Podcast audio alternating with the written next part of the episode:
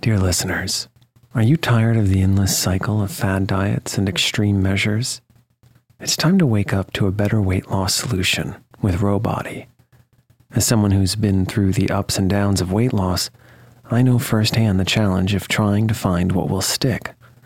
That's why, if I qualified for Ro Body today, I jump at the chance for a scientifically backed program that supports long-term success. With Ro Body, you'll gain access to the most popular weight loss shots on the market, paired with personalized lifestyle changes. Over 200,000 people have already chosen Ro to help them lose weight. Say goodbye to the roller coaster of weight loss dreams and hello to sustainable, real results with Ro Body. Go to ro.co/snoozecast. Sign up today and you'll pay just $99 for your first month and $145 a month after that. Medication costs are separate. That's ro.co/snoozecast.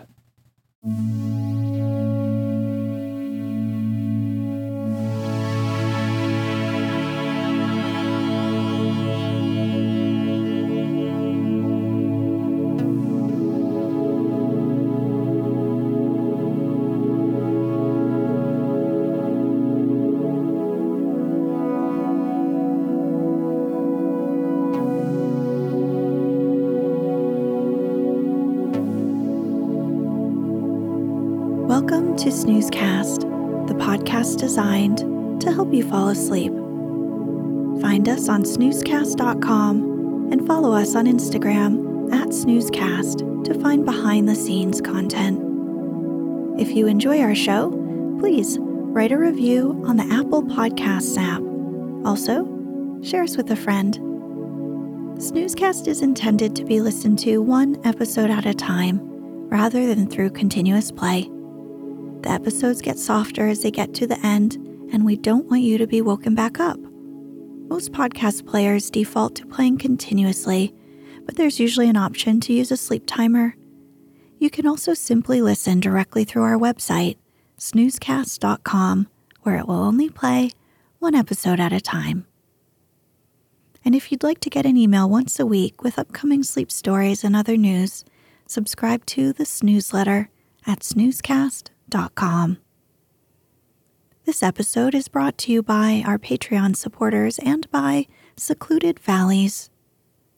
Tonight, we'll read The Maiden of the Mist, or Anne of Geierstein, by Sir Walter Scott, published in 1829.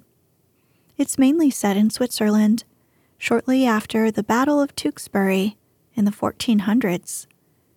In this story, two exiles are on a secret mission to the court of Charles the Bold, Duke of Burgundy, hoping to gain his help in regaining the English crown from Edward IV.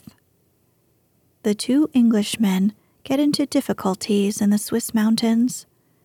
They meet Countess Anne and her family, who are involved in the politics of the newly independent Swiss Confederation and plan to confront Charles with complaints about his conduct towards the Swiss nation. This book is part of a long series called the Waverley novels. For nearly a century, they were among the most popular and widely read novels in Europe. Because Scott did not publicly acknowledge authorship until later, the series takes its name from Waverley, the first novel of the series released.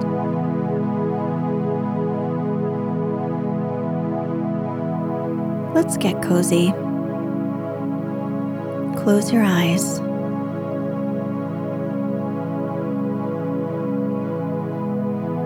Relax your body into the softness of your bed. Now, take a few deep breaths.